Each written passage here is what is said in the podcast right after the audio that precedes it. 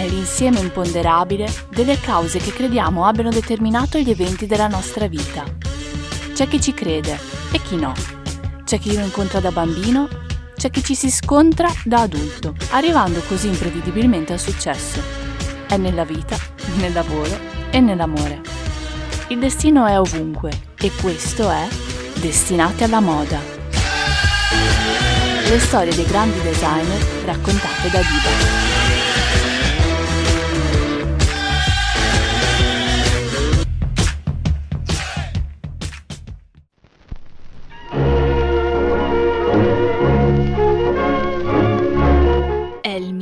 1922. Siamo a Sant'Andrea di Barbarana, una piccola frazione in provincia di Treviso, nel laborioso e nebbioso Veneto.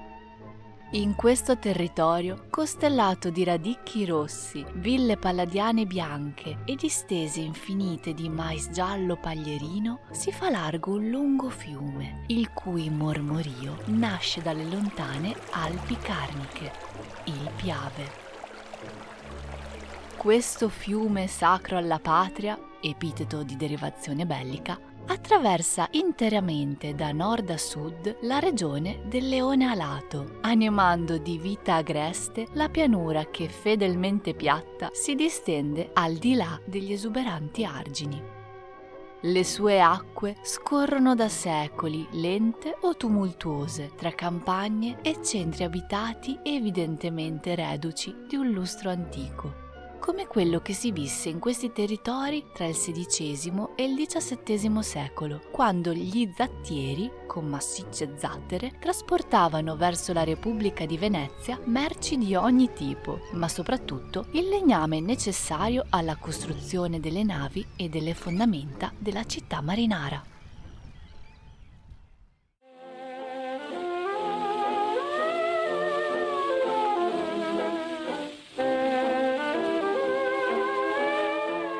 Sant'Andrea è il tipico paesello della Bassa. Immancabile è la larga piazza su cui si affaccia come sentinella della fede la modesta ma dignitosa parrocchia di Sant'Andrea, ove avvengono da generazioni gli eventi più mondani dell'intero centro, le celebrazioni dei sacramenti. Da qui si dipanano delle strette viuzze nelle quali la sacra luce divina diventa mano a mano più fioca. Stavolta infatti, come guardiane delle tenebre durante le torride sere d'estate, troviamo le matriarche, che uscite dai focolari stanzionano matroniche in diversi presidi per godersi l'aria leggermente più fresca, ammazzare con abile destrezza qualche zanzara ma soprattutto per praticare l'arte oscura del filò. Un'usanza simile a quella riproposta in molte trasmissioni tv odierne, solo che al posto degli scandali dei VIP ci sono come protagoniste le indecenze riguardanti il macellaio di fiducia o la fruttivendola troppo socievole. Su questa scenografia, dimenticata da Dio, se non per l'atavico passaggio di popolazioni barbariche attraverso un guado del Piave o per qualche bomba caduta qua e là durante la guerra, il 2 luglio, durante una giornata estiva in cui l'aria sembra immobile, nasce il piccolo Pietro Costante Cardin. I genitori che annunciano il lieto evento sono Maria Montagnier e Alessandro Cardin una famiglia di facoltosi proprietari terrieri e mercanti, finiti in tragica povertà dopo il primo conflitto mondiale. La vita nel rustico casolare di campagna al numero 38 di via Manzoni trascorre serena per i nove fratelli, ma per mamma e papà le cose sono decisamente più complesse. Mussolini è asceso al potere e il noto schieramento antifascista dei Cardin non li aiuta a farsi strada nella realtà del regime appena instauratosi. Lasciare la loro terra natale è l'ultima cosa che vorrebbero fare, ma devono sfamare i loro figli e non possono permettersi troppi sentimentalismi. Così colmano i bauli con tutto ciò che posseggono e decidono di migrare con destinazione Saint-Étienne. Pietro è molto piccolo, ha solo due anni, ma la mattina della partenza sente che quella sarebbe stata l'ultima volta che avrebbe sgambettato in quel rigogliosissimo giardino. Un parco dagli arbusti così alti che gli arrivano a solleticare le braccia, facendogli venire tutte le volte un irresistibile prurito. Volge così un ultimo sguardo verso il profumato albero di fichi e imbambolato si lascia sollevare da terra dalla mamma per essere posizionato sul carro stipato di bauli. In pochissimo tempo arrivano alla stazione dei treni. La famiglia si schiera ordinata e nonostante la confusione prodotta dal fischietto del capostazione e della gente che si urla indicazioni da una parte all'altra della biglietteria, riescono ad arrivare illesi al binario. Con un cortese gesto della mano inguantata di bianco, vengono invitati a salire a bordo della carrozza da un signore vestito con un'elegante divisa. E dopo aver dato istruzioni per i bagagli, i cardin, sollevati, prendono posto sui sedili di legno laccato. Pietro sta guardando fuori dal finestrino e dopo un lungo fischio e una nuvola bianca che avvolge l'esterno dell'intero vagone, il treno comincia ad arrancare i primi metri. Il piccolo è galvanizzato da tutte quelle novità che lo circondano, tanto che si perde trastullando ogni minuscolo dettaglio, dal posacenere al poggiabraccio, arrivando a tentare addirittura un'ambiziosa scalata sino alla cappelliera. La madre lo ferma appena in tempo e dopo una sonora sgridata sulla pericolosità dell'azione appena intrapresa viene costretto a sedere immobile. Ad un certo punto però tutto diventa nero. Pietro ha gli occhi aperti e non capisce come mai non riesca più a distinguere nulla. Con impegno tenta di sgranarli ancora di più, ma il buio rimane. Impaurito, si abbandona così ad un pianto disperato, gridando alla mamma che non ci vede più. Le braccia amorevoli della signora Cardin lo afferrano nell'oscurità e tirandola a sé spiega al piccolo che non c'è nulla di cui preoccuparsi, che i suoi occhi stanno bene e che è stato solo coperto il sole perché stanno viaggiando nella pancia della montagna. Pochi secondi dopo la luce torna a splendere nella loro cuccetta e Pietro, con un sorriso bagnato di lacrime, si addormenta sereno sul petto della mamma.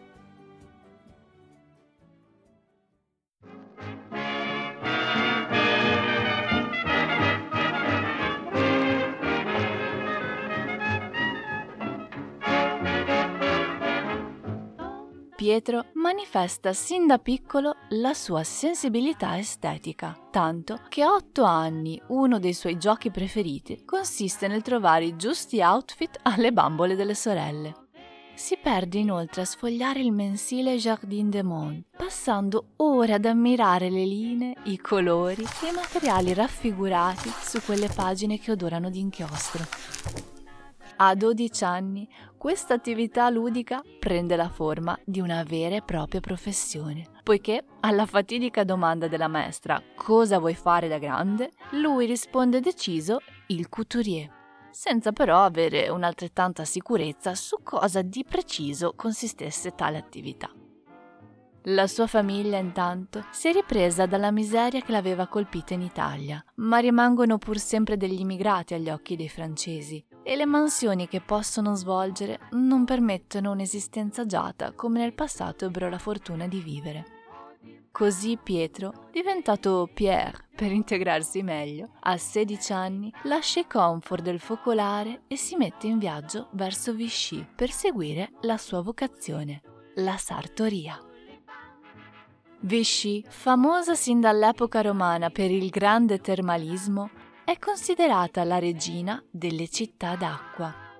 In questa effervescente località, Carden sente di essere nel posto giusto, tanto che riesce a trovare subito lavoro presso l'atelier di un sarto dove approfondisce i rudimenti che gli erano stati impartiti durante l'apprendistato da un modellista di Saint-Étienne allo scoccare della seconda guerra mondiale, mosso da un sincero spirito benefattore, prende servizio alla Croce Rossa francese, un impiego che porta avanti con grande dedizione per ben quattro anni. Il 2 settembre 1945 è la data che cambia il destino del nostro protagonista, come del resto quello del mondo intero dalle radio di tutto il globo e nei più diversi idiomi giunge all'unisono il medesimo messaggio. L'atto di resa del Giappone è firmato. La seconda guerra mondiale è ufficialmente finita. Throughout the world, throngs of people hail the end of the war in Europe. It is five years and more since Hitler marched into Poland. Years full of suffering and death and sacrifice. Now the war against Germany is won.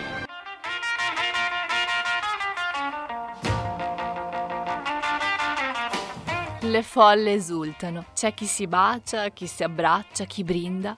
Cardano invece fa le valigie. Aspettava questo momento da tanto, troppo tempo e finalmente è arrivato. Determinato, saluta gli attoniti colleghi in festa, ripone i pochi abiti insieme alle molte aspettative in una misera valigia di cartone e con il passaporto sgualcito in tasca sale in sella pedalando con foga in direzione Parigi. Il suo viaggio procede fluidamente, animato da quell'ardore che solo un giovane ambizioso come lui può avere. Spingendo con forza sui pedali, come l'innamorato Alex di Jack Frusciante uscito dal gruppo, arriva a Parigi una domenica mattina di novembre.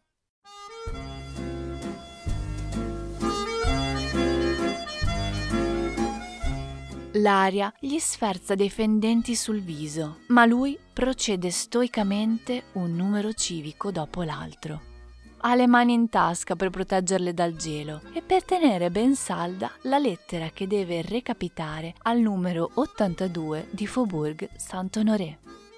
Un'amica medium di Vichy, infatti, aveva scritto qualche riga per raccomandarlo presso un amico residente in città, il cui nome ora gli si è impresso nella mente come una preghiera, Waltner. Con le suole di legno ai piedi, Pierre percorre i 400 numeri di Faubourg, sentendo come unico suono a ritmo dei pensieri il rimbombo dei suoi solitari passi. Alzata la testa per tentare di orientarsi, vede una sbiadita figura in lontananza che procede nella sua direzione, definendo mano a mano i suoi contorni. Avvicinatosi velocemente, gli domanda se l'82 è ancora lontano. Chi stai cercando questo numero giovanotto? Pierre risponde che ha un appuntamento con un amico, il signor Waldner. La figura quindi esclama Sono io, signor Waldner, e lei è un piccolo bugiardo perché io non so chi sia lei. Ma andiamo a bere qualcosa per fare conoscenza.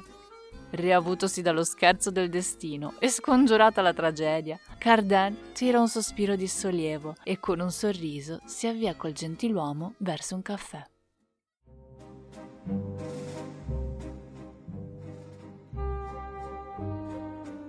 Il giorno successivo Pierre viene introdotto a casa di Paquin, ottimo sarto con una ricca clientela e buon amico del suo nuovo protettore. Nel suo atelier il nostro protagonista approfondisce velocemente le basi del mestiere che aveva solamente abbozzato da apprendista nella bottega di Vichy e qualche mese più tardi, durante una rutinaria giornata di lavoro, avviene per lui un altro fortuito incontro. Ad attraversare l'uscio della boutique sono due personalità davvero carismatiche che insieme diventano ambasciatori di quasi tutte le discipline artistiche. Jean Cocteau, precettore della parola, e Christian Berard, maestro della figurazione. Gli sguardi dei due intellettuali si soffermano contemporaneamente su di un attraente giovane che con estrema competenza sta eseguendo alcune lavorazioni abbarbicato sopra un manichino. Rivolgendosi a Paquin chiedono discretamente informazioni riguardo lo sconosciuto e si fanno così introdurre a Cardan. Presi da uno slancio emotivo, dovuto probabilmente all'energia del rampante ragazzo, gli chiedono se gli sarebbe piaciuto creare i costumi per il film che stanno mettendo in scena, La Bella e la Bestia. Pierre accetta con entusiasmo, aggiungendo un'esperienza considerevole al suo curriculum e, ancora più importante, entrando a pieno titolo nel circolo degli intellettuali che stavano facendo la storia dell'arte francese. Nel 1947, dopo un breve periodo nello stravagante atelier con tanto di gabbia della surrealista Elsa Schiaparelli, inizia a lavorare come primo sarto nella maison di Christian Dior. partecipando in prima persona al successo del maestro che definì il celeberrimo New Look.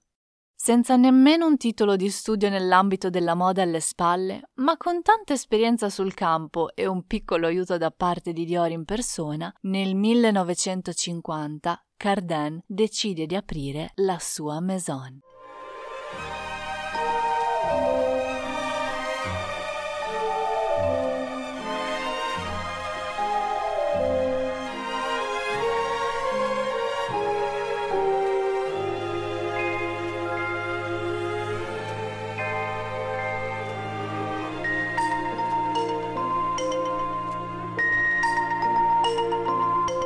Si cimenterà con l'alta moda tre anni più tardi, nel 1953. Il suo stile, definito avanguardistico, si ispira all'era spaziale e si costruisce su forme e motivi geometrici fusi in tessuti sintetici. Presenta capi in chiave futuristica, da cromatismi vivaci e impetuosi che spesso ignorano volontariamente le forme del sinuoso fisico femminile. Per lui il corpo è talmente antimaterico che scompare, divenendo semplice stampella sulla quale deve spiegarsi l'indumento. Senza questi vincoli, anche il sesso diventa superfluo, lasciando così spazio alla creazione di capi unisex, ipersperimentali e non sempre praticissimi da indossare. All'umano predilige l'architettura, dalla quale trae ispirazione per moltissime delle sue celebri opere.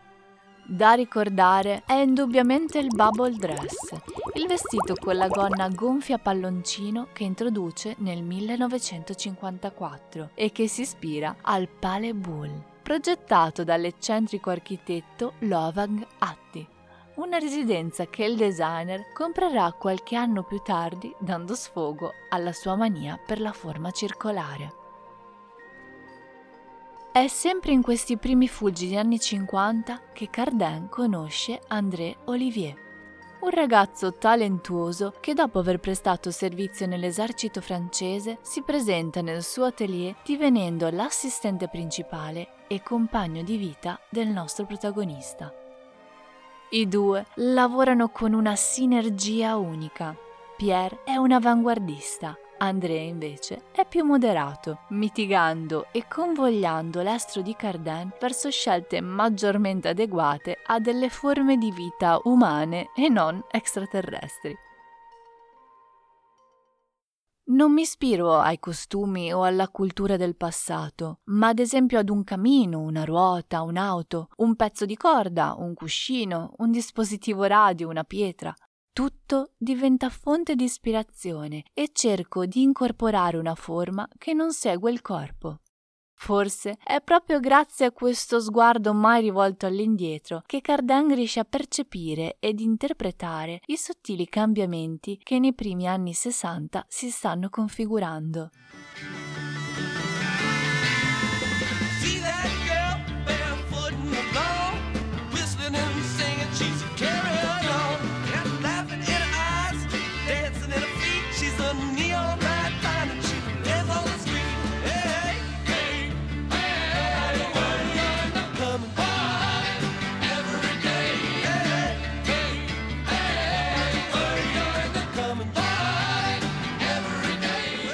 Le ragazze ormai sono figlie dei fiori e non più delle loro madri, viste come cariatidi e portatrici di valori ammuffiti non più calzanti con l'epoca moderna.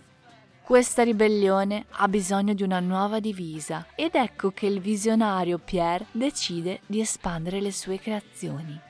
Toglie le spalline imbottite e cancella il punto vita, ridonando piena libertà al movimento. L'innovazione però per la quale merita di essere ricordato è il prêt-à-porter. Nel 1959 la moda diventa democratica e non più appannaggio di persone eccezionali con budget stellari. Grazie a lui la creatività è al servizio di tutte le donne senza distinzione di classe. Come sottolineato in una delle sue molte interviste, Cardin arriva a vestire la portinaia come la duchessa, abbattendo con della semplice stoffa barriere centenarie al pari di un sofisticato carro armato da guerra. Il primo attacco lo sferza ai magazzini Printemps di Parigi, consegnando un'intera collezione di abiti economici realizzati con tessuti facilmente lavabili con un design identico alle matrici cucite con stoffe preziose e lavorazioni manuali. Il business fashion, accusato il colpo, decide di rispondere ad un tale sconvolgimento con l'espulsione del designer dalla Camera sindacale della moda, impedendogli così di presentare le sue collezioni in accordo con il calendario dell'alta moda francese. Fatte spallucce alle critiche e ai detrattori, Pierre continua a guardare avanti a sé, precisamente dove sorge il sole, il Giappone.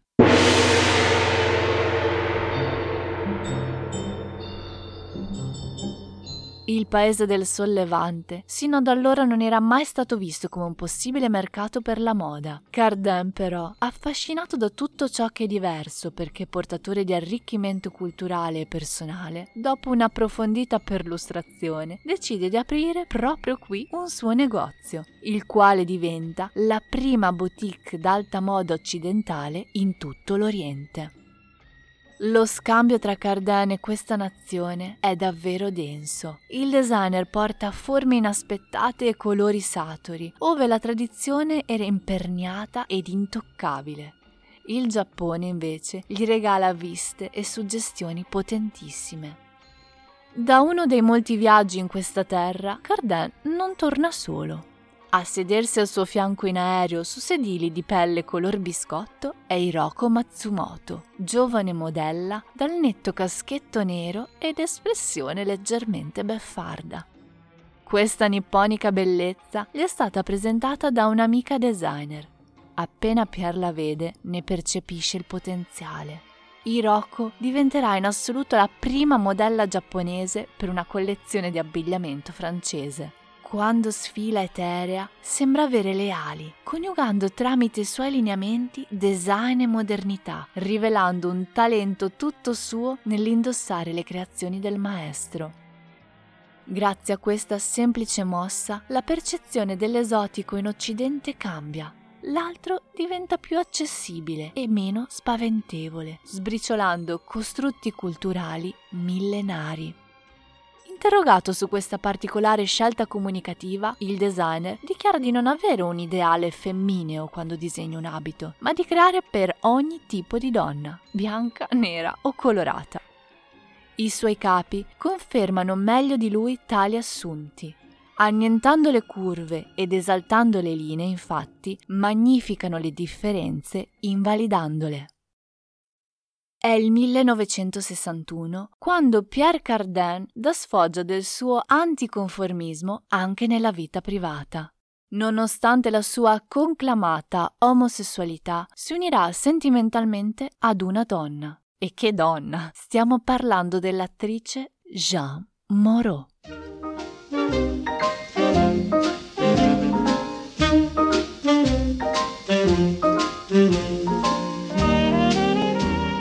Tardo pomeriggio assolato dalle lunghe ombre, Jean, su consiglio di Coco Chanel, decide di recarsi alla Maison Pierre Cardin per chiedere al couturier di realizzare i costumi che indosserà nel film Eva di Joseph Losey.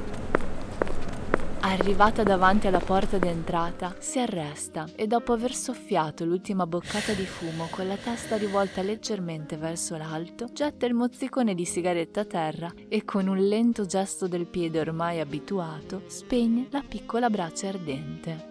Una diva. Moreau è diva in tutto ciò che fa dicono che una sua camminata sullo schermo equivalga a due ore di monologo di una qualsiasi altra attrice. Con questa sicurezza che trapela dalle spalle ben aperte, Jean varca la soglia e viene subito accolta da una cortese assistente di Cardin che la introduce nell'atelier del designer.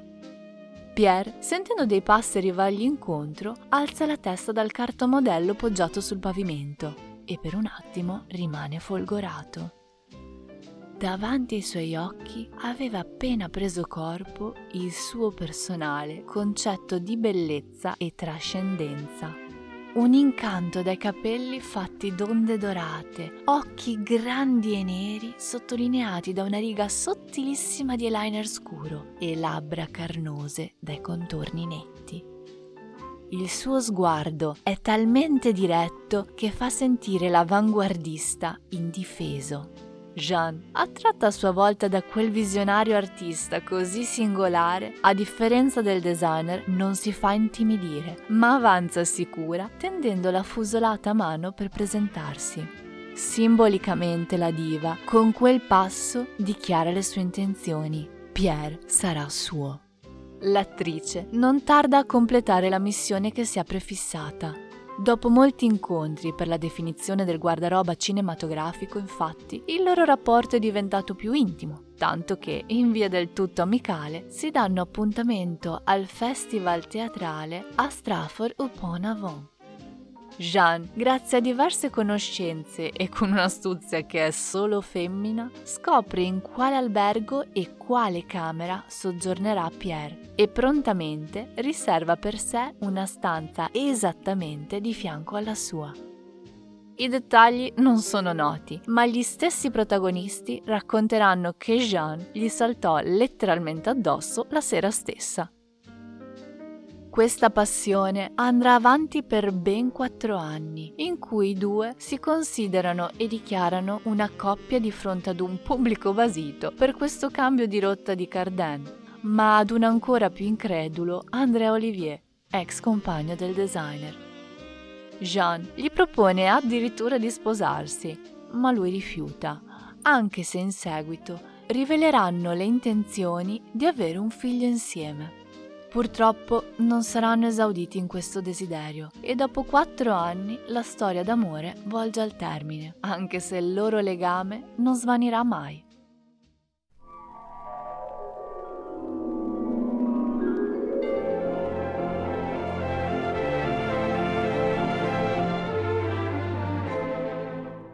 Negli anni Cardin continua ad esordire con molte prime volte.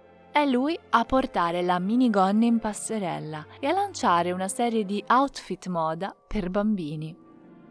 Nel 1960 disegna un'intera collezione di capi maschili e per presentarla decide di organizzare una sfilata con 250 studenti arruolati all'uscita delle università parigine.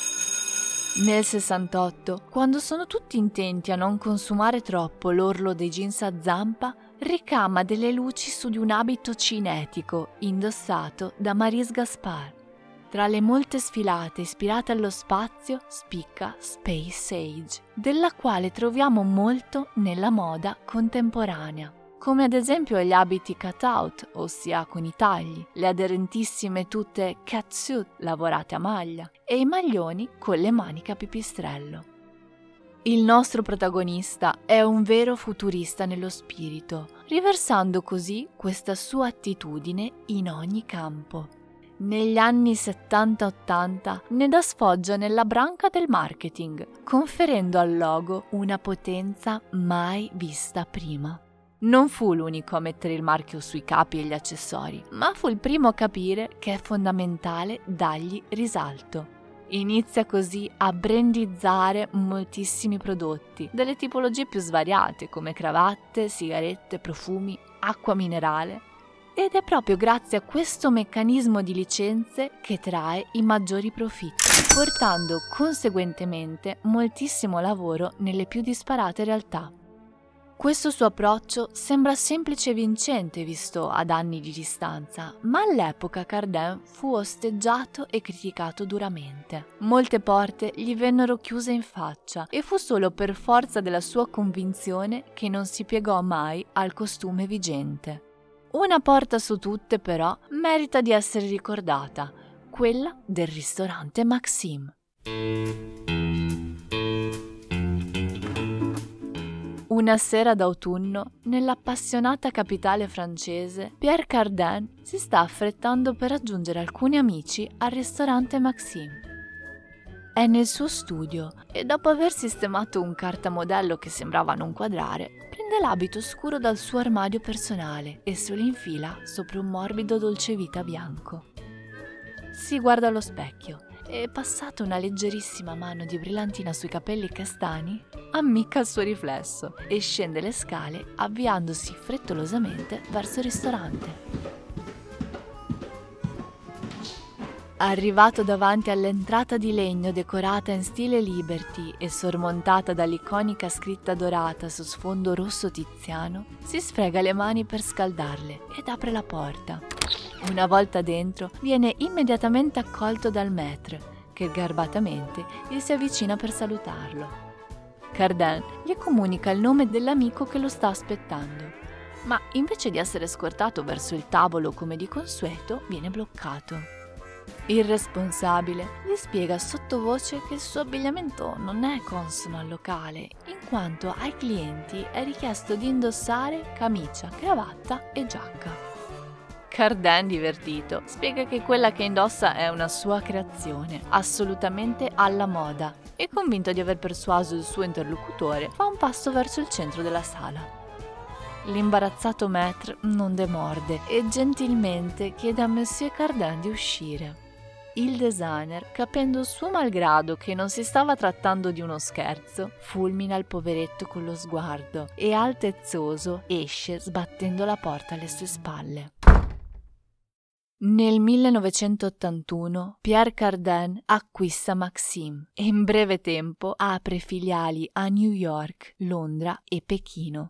Dell'audace Maître invece non ci è pervenuta notizia alcuna. Nelle decadi successive, Cardin porta l'alta moda in Russia e in Cina, due paesi da sempre esclusi dalle strategie commerciali occidentali, ma di cui oggi ben conosciamo l'enorme potenza sul mercato mondiale nel settore del lusso. In Cina, in particolare, diventerà così noto che si racconta che quando fu chiesto dai bambini di una scuola elementare chi fosse il presidente della Francia, essi risposero sicuri all'unisono Pierre Cardin. Raggiunto il successo lavorativo a livello mondiale, il nostro protagonista vuole dare spazio alla sua vera passione, il teatro. Quest'ultimo per il designer è un ambiente dove tutto può accadere, un luogo in cui si concentrano e danno manifestazione tutte le espressioni artistiche. Non avendo mai potuto calcare un palco come un ballerino e attore, Cardin decide di aprire uno spazio per dare l'opportunità ad artisti sconosciuti di dare foggia delle proprie abilità. Nasce l'Espace Cardin. Concede la scena quasi esclusivamente a personalità ignote, che altrimenti non avrebbero avuto possibilità di esibirsi e che in alcuni casi eccezionali diventeranno pietre miliari del cinema, come ad esempio il magnetico Gérard Depardieu. L'energico Pierre ha continuato a sognare e progettare, arrivando puntuale e metodico in ufficio sulla sua Jaguar dalla carrozzeria verde e gli interni in pelle color beige, fino al 29 dicembre 2020, giorno in cui, a 98 anni, si spegne per cause naturali in un ospedale nei pressi di Parigi.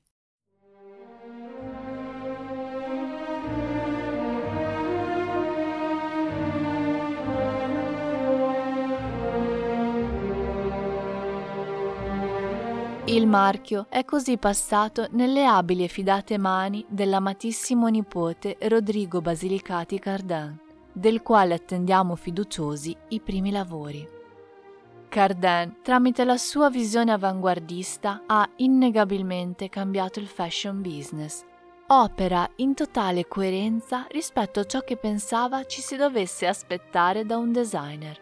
Spesso infatti affermò di come la figura dello stilista sia molto meno frivola di quanto si sia portati a pensare e di come tale professione porti con sé grandi responsabilità, poiché non si tratta solamente di far calzare bene un abito, ma di cambiare aspetto alla società attraverso la linea e il taglio. I suoi cerchi hanno fatto proprio questo, abbattuto le frontiere culturali, destrutturato il corpo e cambiato la definizione al concetto di brand. Ora ci piace immaginarlo come un extraterrestre che dopo la sua missione sulla Terra ha fatto ritorno al suo pianeta soddisfatto della sua opera, sarà pronto ad un possibile altro sbarco per aprirci nuovi orizzonti inimmaginabili.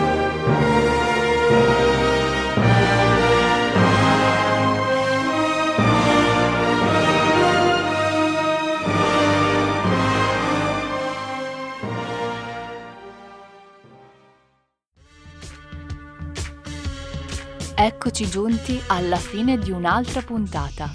Speriamo che questa biografia fatalista possa ispirarti.